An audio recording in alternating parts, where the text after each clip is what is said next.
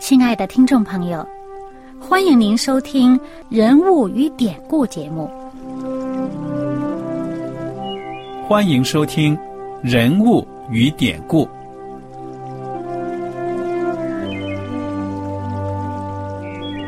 听众朋友们，当你读圣经的时候，不知道有没有过这样的想法：生活在几千年前的圣经人物，与我们这生活在二十一世纪的人有什么相关吗？那些古时候缔造了历史的伟人们，只是些令我们感叹而望尘莫及的对象吗？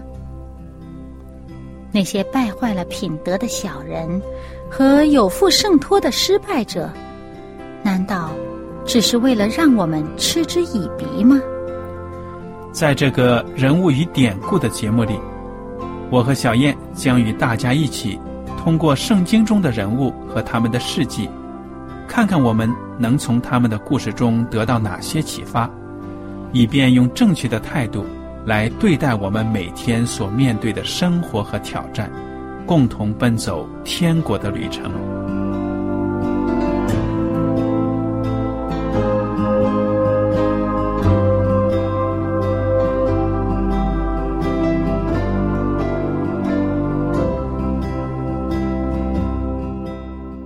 听众朋友们，你们好，我是艾德，我是小燕，大家好，很高兴又能跟您坐在一起来研究圣经当中的人物与典故。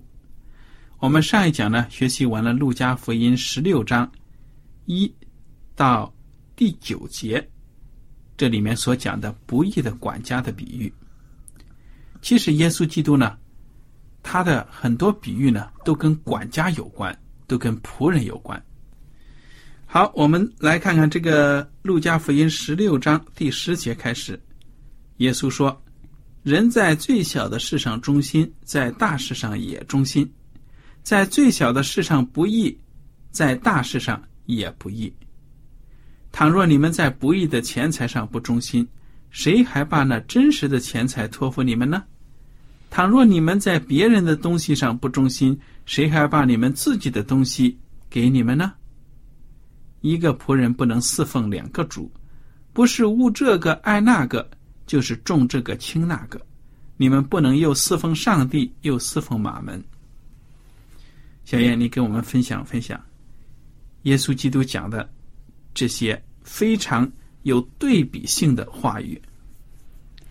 嗯，其实我认识的也不是挺深的，但是呢，有点体会。嗯，他就说啊，在小事儿上不忠心呐、啊，大事儿上、啊、也忠心不到哪儿去。嗯哼，小事儿、小事情上忠心呢，大事上他也一定会忠心的。嗯，哎，咱们中国人有时候觉得，哎呀，这个这个大财呀、啊、不好小用。你看他小事儿、小事情上他没做好，不等于他办不成大事儿啊。嗯哼。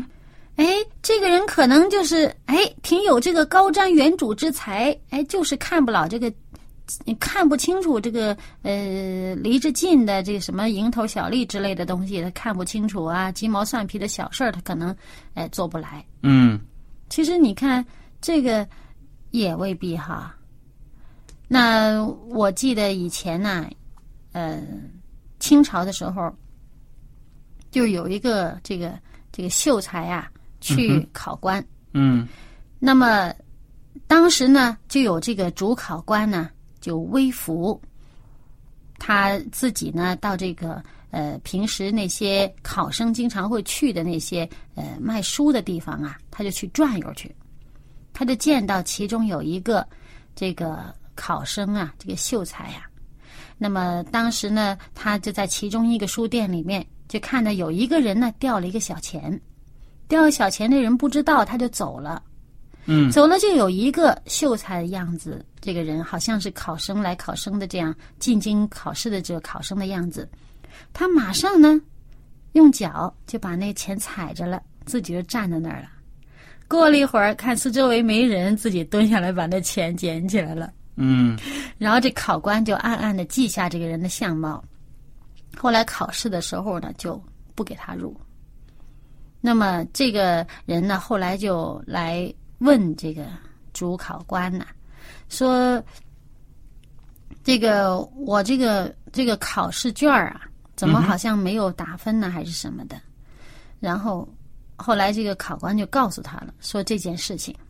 他说连这点小财小利都贪的人呢，那这个在这个、呃、要是进了官场，那就是这个一个蠹虫啊，蠹害啊，经不起这个诱惑啊，肯定成大贪官、嗯、所以呢我们看耶稣说这话呢，在小事上忠心。有时候我们呃生活当中啊，其实这个话是很有道理，就是你是一个生活习惯啊，你在生活上已经养成习惯了，呃，这些好像生活上的事没有什么大事可言呢、啊，生活上的事情你都很严谨，都能做得很好。当你处理大事的时候，你同样也会带着这个严谨的作风去处理的。嗯，但是如果你平时在家里面，比如说孩子挺小的时候，从来他都没有这么一个严谨的习惯，他呃做事情都是吊儿郎当的，呃别人交托他的事情他都不负责任，那你就知道他长大，你做父母的你也不敢把什么重要的事儿交给这个孩子。嗯，有道理。所以呢，我们能够从小事上看到这个人在大事上会有什么样的表现，对不对啊？嗯，这里面最重要的呢是忠心，忠字很重要，上帝看重的就是这个。嗯，所以耶稣才常常的用管家、仆人这样的人物呢来做比喻。你们当仆人的，为上帝当管家的，应当怎么样的忠心的侍奉上帝，就是尽忠职守。有没有人看见你、嗯、你都照样做你该做的本分。对呀、啊，有没有人管着你，有没有人知道你的情况下，你都能做好，这才是忠心。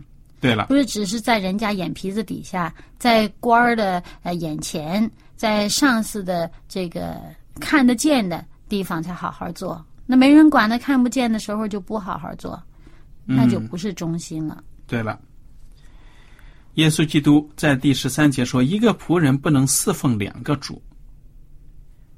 这里面呢，我们很明显的看到这两个主啊是对立的主，对不对啊？嗯，你选立场呢，必须站在其中的一个主的跟前这一边。你要么跟这个主是一起的，要么就是反对他的，没有中间的灰色地带或者中庸之道了。而耶稣举例的这两个主是谁呢？当然就是上帝还有撒旦，对不对啊？但是他说这个马门，马门指的啥？这个马门当然指的是钱呢、啊。马门的意思就是钱的意思，就是物质，物质主义。嗯，你要上帝还是要物质主义？那么撒旦呢，他就是利用世界上各种东西来分散我们的注意力，他恨不得呢取代我们的主，成为我们的主。所以这个撒旦，金钱在他的手里面也是工具。很多东西到了他的手里面都会被他利用，要把人的对上帝的这个忠心呢吸引走。嗯，刚刚呢你跟我们讲啊，说耶稣的教训里面有很多是关于这个仆人呐、啊、管家的。哎，还有一个啊，我又发现呢，耶稣讲的比喻里面也很多呀、啊，也是跟钱财有关的。耶稣讲的话里面经常也涉及到这个财富、财宝。对呀、啊。哎。呃，我们近年来呢，有没有发现市场上，尤其是书店里面多了一些介绍犹太人文化的一些书籍，呃，也有关什么犹太人的经商之道啊什么的。嗯。哎，如果你对文犹太人的这个文化的背景啊有一点认识的话，你就会发现，犹太人真的挺看重钱财的。嗯哼。他。他这个对这个钱财的这个好像看得很很很重视，因为这是他们固有的观念嘛。你是义人，上帝就赐福给你嘛。嗯，你就家财万贯呢、啊，这都是上帝的赐福。嗯，他们很看重这个，一个是钱财，一个是智慧，就是知识。嗯，他们很看重这两样。对呀、啊。哎，所以你看这个犹太人呢，在这世上呢，好像有一些犹太人呢、啊，这做得不太好的，哎呀，往往也都是守财奴。嗯，也有一就是有一些像比如说莎士比亚的著作当中，你会看到，哎呀，他就是损那个犹太人的，有的那些丑丑丑陋的人性，也是一个守财奴的形象。对呀、啊。那么，但是呢，你看这里嘛，他就讲这个马门呐、啊。讲这个钱财，我们看十四节就会发现，这经上这样说：法利赛人是贪爱钱财的，他们听见这一切话就耻笑耶稣。耶稣对他们说：你们是在人面前自称为义的，你们的心上帝却知道，因为人所尊贵的是上帝看为可憎恶的。律法和先知到约翰为止，从此上帝国的福音传开了，人人努力要进去。天地废去，较比律法的一点一画落空还容易。这里讲呢，上帝的这个上帝之道啊，是不会更改的，嗯，不会变更的。你们好像。呃，用各样的方法呀，添枝加叶的，呃，好像把上帝的律例呢，增加一些东西，减少一些东西啊，或者你们看为重的，你们在自己心里面，在人的面前造成的这个舆论和这个文化的影响呢，认为是重要的事情，但是在上帝那里却不是这样。嗯哼，你们表面上，你们自己嘴巴里面称自己是为义啊，你们是义人。但是你们心里的状态，上帝是知道的。你们心里边有很多东西是上帝看为憎恶的。嗯，所以耶稣基督在这里呢，就直接的指出了法利赛人的不义了，对不对啊？嗯。那好，我们接着来看看第十九节，耶稣基督讲的一个财主和拉撒路的比喻。这个比喻呢，到了百姓的耳朵里呢，对他们也是一个很大的冲击啊。我们读一读。嗯，有一个财主穿着紫色袍和细麻布衣服，天天奢华宴乐；又有一个逃犯的名叫拉撒路，浑身生疮，被人放在财主门口，要得财主桌上掉下来的零碎充饥，并且狗来舔他的疮。后来那逃犯的死了，被天使带去放在亚伯拉罕的怀里。财主也死了，并且埋葬了。他在阴间受痛苦，举目远远地望见亚伯拉罕，又望见拉撒路在他怀里，就喊着说：我主亚伯拉罕啊，可怜我吧，打发拉撒路来，用指头尖儿垫点水，凉凉我的舌头，因为我在这火焰里极其痛苦。亚伯拉罕说：儿啊，你该回想你生前享过福，拉撒路也受过苦，如今他在这里得安慰，你倒受痛苦。不但这样，并且在你我之间有深渊限定，以致人要从这边过到你们那边是不可能的，要从那边过到我们这边也是不能的。财主说：我主啊，既是这样，求你打发拉撒路到我父家去，因为我还有五个弟兄，他可以对他们作证，免得他们也来到这痛苦的地方了。亚伯拉罕说：他们有摩西和先知的话可以听从。他说：我主亚伯拉罕呢？不是的，若有一个从死里复活的到他们那里去，他们必要悔改。亚伯拉罕说：若不听从摩西和先知的话，就是有一个从死里复活的，他们也是不听劝。嗯，你看耶稣基督讲这个比喻的时候啊，一讲到这个逃犯的死了，被天使带去放在亚伯拉罕的怀里；财主死了，在阴间受苦。哇，大家都感觉到懵了，为什么呢？因为这些法利赛人啊、文士啊，他们讲这种比喻的时候都讲啊，这财主要是死了才到亚伯拉罕的怀里去享福呢。刚好相反。对呀、啊，耶稣基督把这个民间的传说呢完全给颠倒过来了。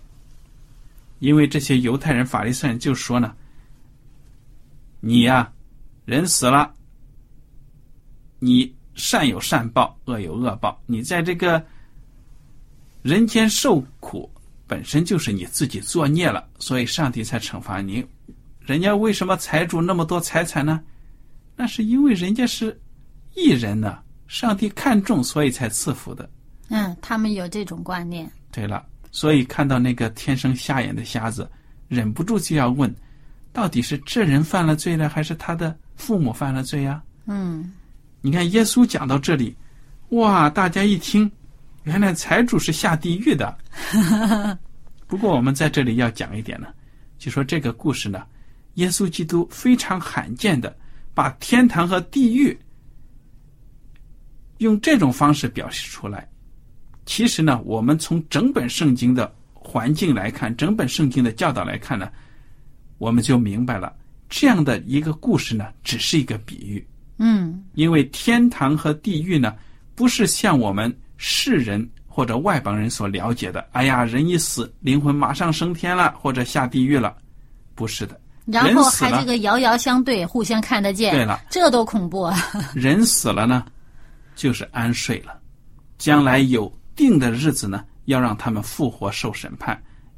义人呢，复活得生；恶人呢，复活要受审判。这是圣经整本的记载。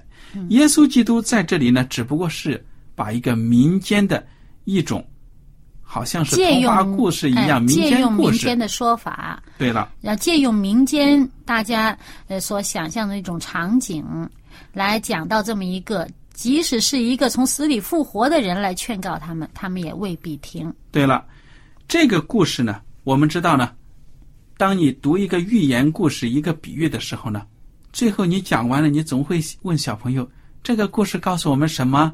嗯，哎呀，这最后讲的一句话才是中心要点呢。嗯，对。所以这个比喻呢，也就是这第三十节开始，这个故事里的这个财主说：“我祖亚伯拉罕呢、啊，不是的，若有一个从死里复活的到他们那里去，他们必要悔改。”这个财主说：“我那些兄弟他们不知道啊，人死了之后，将来会有一天受审判定罪啊。”他们读经没用的，那些经啊，他们都不信的。你只能让一个从死里复活的人给他们做见证，亲自讲给他们听，一显灵吓着他们，他们肯定听了。嗯，结果耶稣说什么了？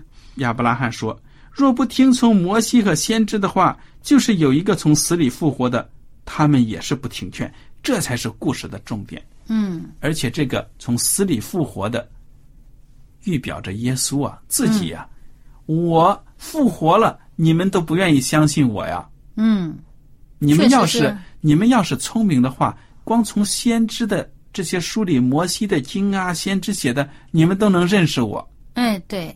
但是你们却不认识我，就是从死里复活，站到你们面前，你们都不相信我。嗯，而且呢，耶稣用比喻啊，用了这个人名儿叫拉撒路。嗯哼，哎，这个之前讲到这个啊，马大、玛利亚，耶稣的朋友，他们也有一个兄弟，名字叫拉撒路。那耶稣借用了这么一个名字，哎，结果后来这拉撒路，我们在后面的这个经文的分享当中就会发现呢，拉撒路呢，真的这个马大、玛利亚的兄弟拉撒路啊，病死了，耶稣还真的使他就从死里复活了。但是后来还是很多人不信呢，对不对、啊？哎，不但不信呢，还有人想连他也杀呢。对了，我们再分析一下这个寓言故事了。怎么样知道这只是一个寓言、一个比喻，而不是真的呢？因为这个寓言里面呢，它用的词语是象征性的词语。嗯，比如说，这个财主看见，说：“哎呀，我祖亚伯拉罕呢，你打发拉撒路过来，用指头尖蘸点水，凉凉我的舌头，因为我在这火焰里极其痛苦。你指头尖蘸点水，凉凉舌头管用吗？”很明显，这是一个比喻的语言，对不对呀、啊嗯？象征性的语言。那么，而且还说这人死了，升天堂的，坐在亚伯拉罕的怀里。那所有的人死了都坐到亚伯拉罕怀里，那亚伯拉罕得多大的怀呀、啊，对不对呀、啊？这也是一种比喻，一种、嗯、一种这个象征性的，因为他们就信亚伯拉罕嘛，我们是亚伯拉罕的子孙。嗯，所以我们中国人说，有的时候有一种这个描写人死亡了，他去见他的祖宗了这当然也是我们中国人不不理解圣经的真理，不过这也是一种，就是说这种什么样的修辞啊，不愿意提死亡两个字嘛。哎呀、嗯、甚至有的说那什么他去见马克思了，这是常用的一个说是有的也是时间长了人就把这当成一种比喻，就说简单的说这个人就是死了，对不对？嗯 嗯, 嗯那谁去见谁啊，真的这都知道、嗯、大家都知道不存在的。好，我们看到这个天堂里面，小燕你给我们讲讲，真的是天堂和天这个地狱之间就这么近，就能看见，互相望见。那如果真是这样，那上帝太残忍了。对呀、啊，哇，那些在天堂里边享乐，哇，就就看着这些人的痛苦，还还还高兴啊。对呀、啊，那那就是不可能的事情。而且你假如你的亲朋戚友当中就有人不得救的，哇，你看着他痛苦，你还高兴得起来吗？对呀、啊。所以圣经上说，在天国的时候呢，上帝要亲自擦干他们的眼泪。嗯。那你见到亲人痛苦，怎么可能还会擦干眼泪？那你那个心的何等的刚硬啊！嗯哼，对不对？对呀、啊。所以入得天堂的人呢、啊，就是说所谓的天堂啦，我们说天国嘛，能能与上帝同国的人，那心都是上帝那样慈爱的心。你看到这些痛苦的事情呢，不可能高兴的啦。对呀、啊。所以上帝说这个话呢，上帝是希望人人悔改，不希望有人受痛苦。而在圣经的教导当中呢，这个所谓的地狱这两个字，就是说这个属于罪恶的这些东西呢，都将要在这个地狱就是消亡，被毁灭掉，彻底的销毁，没有了。希伯来的地狱这个词翻译成我们中文的地狱，还有这个希腊文的这个词呢，其实都是指的坟墓、死亡，它跟死亡呢，而且还是并列用的。嗯，它的意思就是说呢，人去了不归之地了，就埋在那里，什么知觉都没有了。这是圣经讲得很清楚的。嗯，我可以想象啊，在罗马帝国统治的时候啊，因为以色列人被这个周围的异邦的文化的影响，比如说巴比伦的影响也会有的。罗马人的、希腊人的这些神话故事影响都会有，他们会受到一些思潮，所以呢，他们学着这个外邦人的样子，有的这种民间的这种传说啊，讲讲笑话啊什么的，都会有的。耶稣基督呢，就是利用这样的故事呢，改造了一下，来讲明一个道理。真正的道理呢，就是说呢，将来就是有人从死里复活了，你们都不愿意相信，你们的心呢就刚硬到这个地步。嗯，不过呢，他这说这个地狱的火呢，也是有出处的。就是这个以赛亚书六十六章的最后呢，他又讲到这个这个火呀、啊，嗯，呃，他这个火呢，就是要烧掉那些这个不义的这些。所以从整本圣经啊，包括后面的启示录，我们都会看到呢，这个罪恶属于罪的这些东西呢。最后上帝这个火会把它消灭掉，对了，使它永远不再存在在这世上，这世上不再存在属于恶的东西，永远的消灭了。嗯，虽然圣经用这个硫磺火湖还有这个烟往上冒，日日夜夜不停，永永远远等等这些词，其实它的意思最重要的是说，上帝毁灭罪恶的这个效果非常的彻底，对，是永久性的。因为这个圣经当中描写索多玛、俄摩拉的时候呢，也说这两座城呢受了永火的刑罚。嗯，那么永火的刑罚并不是说索多玛和俄摩拉到现在还在燃烧。嗯，我们都知道索多玛和俄摩拉已经彻底的毁灭了，地球上找不到这个城市，两个城市了。嗯，嗯而是说这个火的它的效果呢是永永远远的。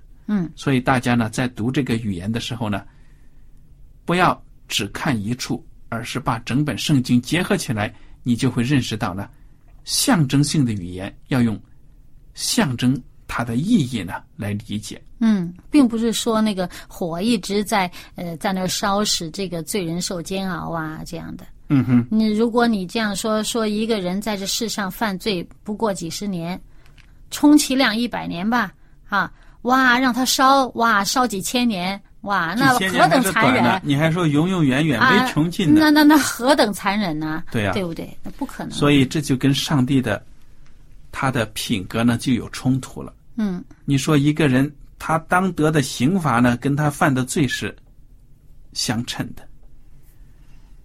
那么，你让一个人他一辈子几十年做了恶，就这几十年，那人长寿能长到哪里去？你让他永永远远没有穷尽的在这火里面受刑罚，这个就显不出公义，于心何忍呢？对不对？对了，就是。而且呢，你如果这样子做的话呢，就等于说这人永远也不死。但是圣经讲得很清楚，永远不灭嘛。罪的后果就是死，罪人就是灭亡。对。哎，那他在烈火中永生的话，那不就成了仍然是存在的，对不对啊？就是，嗯，所以所以变成这个恶呢，虽然在火里边待着，它还是没有消灭。对了，所以变成这恶也永存了。嗯，这就不对了。对了，那么你想想，就是刚才还是你说的那句，如果得救的人在天国里面能听到地狱里发出的鬼哭狼嚎啊、痛苦的声音，那多烦人呢、啊，心里多烦呢、啊，多痛苦啊！对啊，所以有说不定还有自己认识的人、亲人在那儿。对啊，所以呢，我们知道这个比喻呢，只是比喻，它的属灵的含义呢，就是在这最后的一句话。所以弟兄姐妹们，我们手里的圣经呢，都是为耶稣做见证的。你读了这个圣经，你不能够找借口说，哎呀，这只是写在书里面的故事啊，我为什么要信耶稣呢？我非得看见他，他要真的显在我眼前，我才能相信。那么你这样讲呢，就没有道理了，就不对了。因为你如果读这个经，有圣灵感动你，你的心门打开呢，凭着这些经的记载，你就能够认识耶稣，而不是说呢，非要把主呢从天上拉到地上，站在你面前，你才能相信。如果你的心硬到读了经还不相信上帝的话呢，就是耶稣来到你的跟前呢，你都不认得。嗯，所以这句话问说，就是一个从死里复活的，他们也是不信。那么我们信了没有？我们听众朋友，嗯、请问您信了没有？嗯哼，好。今天的时间呢，到此就结束了。您如果有什么问题和想法，我们都欢迎您写信来。艾德和小燕非常的感谢大家收听我们的节目，愿上帝赐福你们，带领你们的脚步，愿你们的灵命呢天天都增长。我们下次节目呢，再会。再会。喜欢今天的节目吗？若是您错过了精彩的部分，想再听一次，可以在网上重温，我们的网址是 xiwangradio 希望 radio， 或是找旺福村也可以找到。记得把好东西介绍给您的朋友，与他一起收听。